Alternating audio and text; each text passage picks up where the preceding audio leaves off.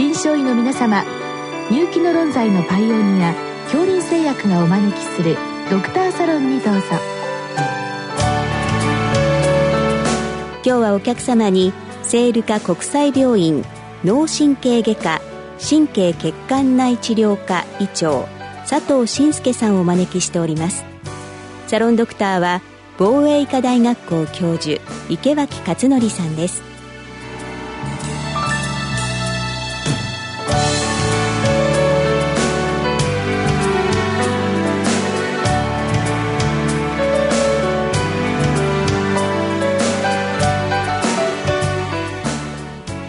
佐藤先生こんばんはあこんばんは今日は頸動脈狭窄症の保存的治療及び手術的治療についてということで質問をいただきましたが、実は最初ですね、この質問は狭窄症ではなくて、頸動脈血栓症とだったんです。で、ちょっと私の判断で、まあこれは狭窄でいいんじゃないかというふうに、まあ変更したんですけれども、専門の先生から見て、この頸動脈血栓症というのは実際に臨床の場で遭遇するんでしょうか？はい。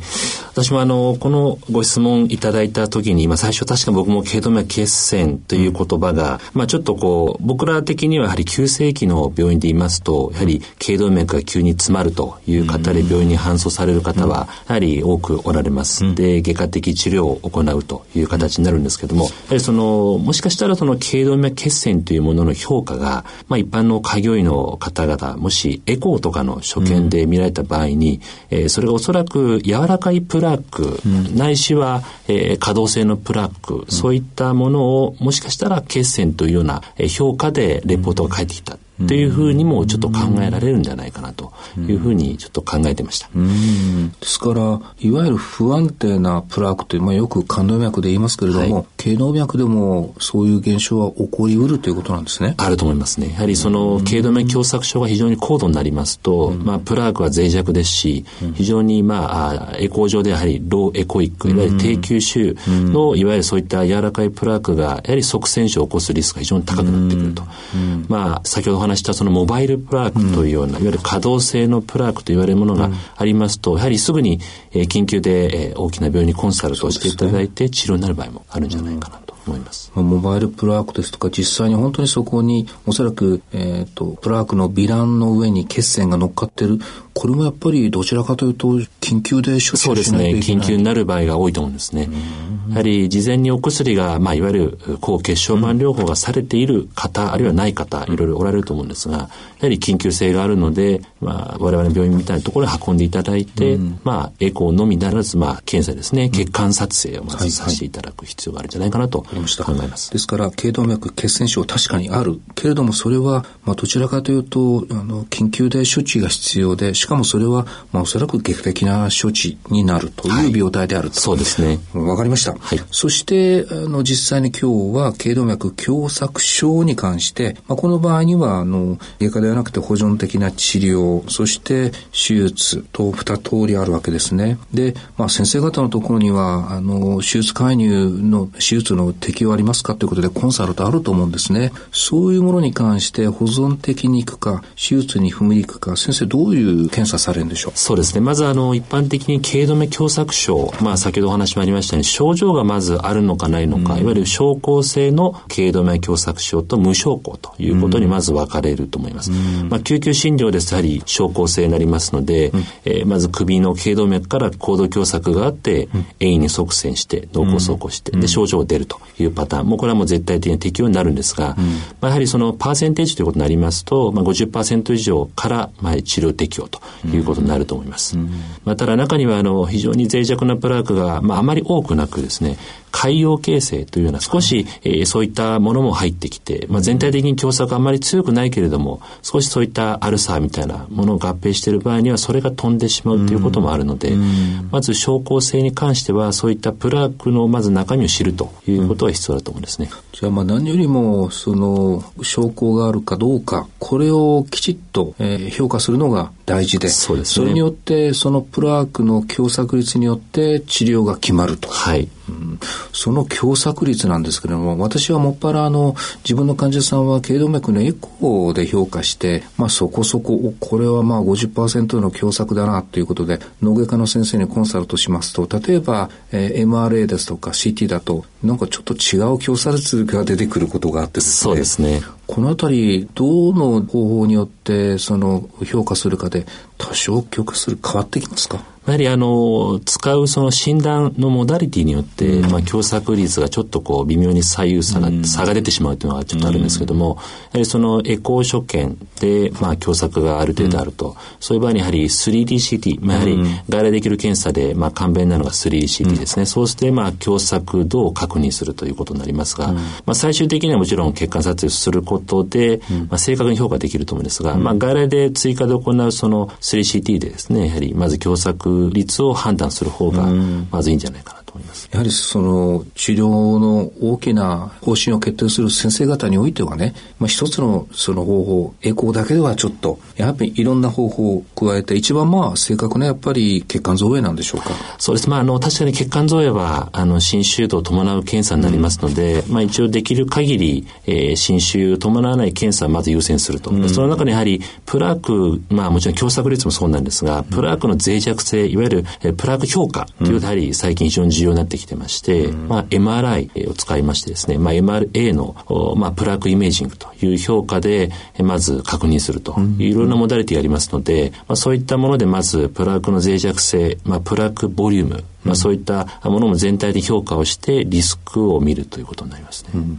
で先生方が治療介入する、まあ、症例は後からお聞きするとしていやまだあの我々介入しませんよ。先生管理してくださいという場合のその保存的治療ですね、はい。はい、これやっぱり包括的に、まあ、場合によっては厳密にいろんなそのリスクファクターを管理するということになりますか？そうですね、まあ、先ほどお話した追加の内容になりますけれどもやはり症候性ではない無症候になってきますと、うんまあ、一般的にガイドライン上60%からという形になってますが、うん、やはり無症候性病変の中にはやはり血圧の管理それから糖尿病があるのかないのか、うん、あるいは腎機能、うん、全体的なその脂質異常症も含めてですけども、全身管理がまずできているかどうかということが大前提になってますので、まあ、そういった管理がもしされていない場合はまず内科的なあお薬の管理を優先することが絶対条件になってきます。はい、血圧なんか先生時々そういう話があるんですけれどもあの狭窄がまあ治療適用じゃないにしてもまあ例えば50%以上の、まあ、しかも高齢者にあまりあの厳格な血圧のコントロールして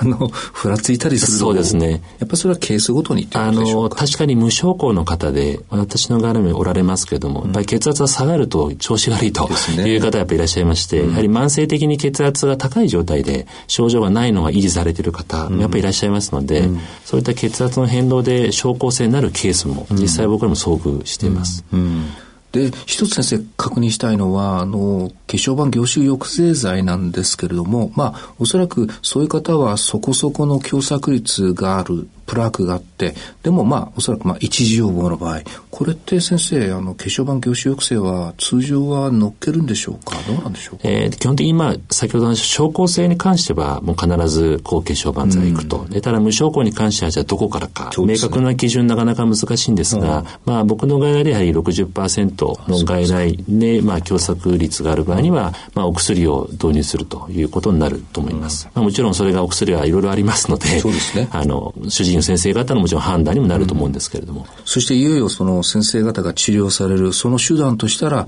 まあ、内膜剥離 CEA と最近のそのステント、はい、CAS というんでしょうか。その2つがあって先生方はどちらを優先して使われているのかちょっと興味があるんですけど今どうなってるんでしょう、ね、やはりあの世の中非侵襲的なことがやはり優先される時代になってきてますので現在ステントの治療と頸動脈剥離大体2対1ぐらいステントがだんだん優勢になってきているのが現状あります。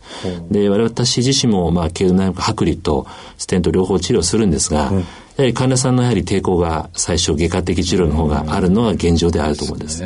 まあ、ただやはり脆弱なプラーク、プラークボリュームが多いものに関して、うん、あるいは症候性のもので、やはり危ないものに関しては、うん、やはり外科的治療というのは昔からエビデンスがありますので、まあ、それを忘れないでおいた状態で、うん、まあ、もちろん、あの、背景に心臓疾患、肺疾患、もちろん脂質水上昇、腎機能がありますので、まあ、血管内治療を行う場合には、やはり足から、それから病変まで、あるいは腕から病変までの、そういったアクセスルートの評価もしないといけないので、そういう意味では、まあ、どちらを選択するにしても、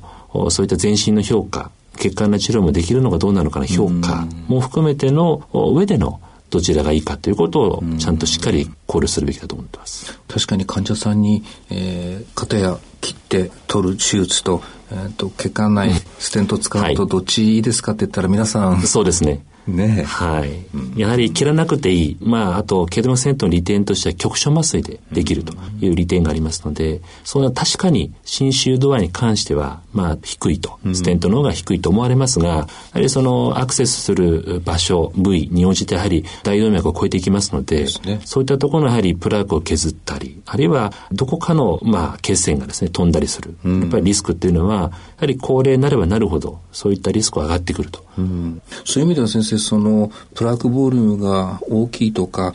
ちょっとこう不安定なプラークをステントでこうやりますと、いわゆるそのクズって言ったら変ですけども、そうですね、これが遠足に飛んで脳梗塞を起こす危険さもありますよね。はいはいそれは先生どう対処されるんでしょう、ね、あの、実際ステントの治療の場合ですね、やはり頸動脈からやはり頭の中に飛んでしまうと、まあ、心臓とは違いますので、えー、実際我々施設ではやはり遠位にですね、うん、バルーンを膨らませて、血流を遮断する、あるいは筋側側で、えー、総頸動脈と外頸動脈を遮断する。それで血液の流れ逆にするとかです。まあそういった療の法があるんですけれども、まあ遠に飛ばないような方法で、短時間の閉塞で、えー、治療を行うということができますので、まあいろいろそのやり方、手段、各施設あると思うんですが、基本的にまあ遠側線を起こさないような主義、あるいはデバイス選択をした上で我々は治療しています。うん、治療のまあ歴史はやはり CA の方が長いので、それのエビデンスがある中で、新しいこのステントが出てきて今や、えー、むしろ症例数としては多いという現状ですけれどもそれなりにそのステントのメリットというのも、えー、あるんですね。そうですね。やはりあの、プラークを抑え込むというよりか、あまり抑え込みますとですね、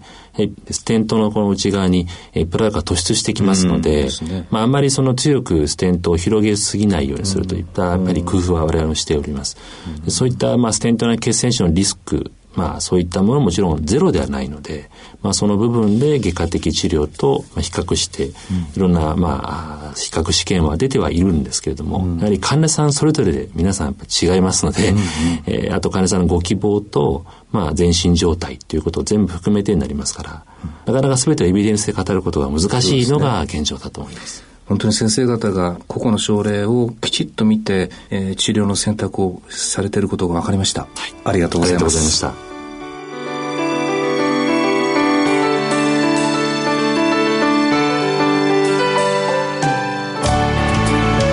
今日のお客様は聖ルカ国際病院脳神経外科神経血管内治療科医長佐藤慎介さん。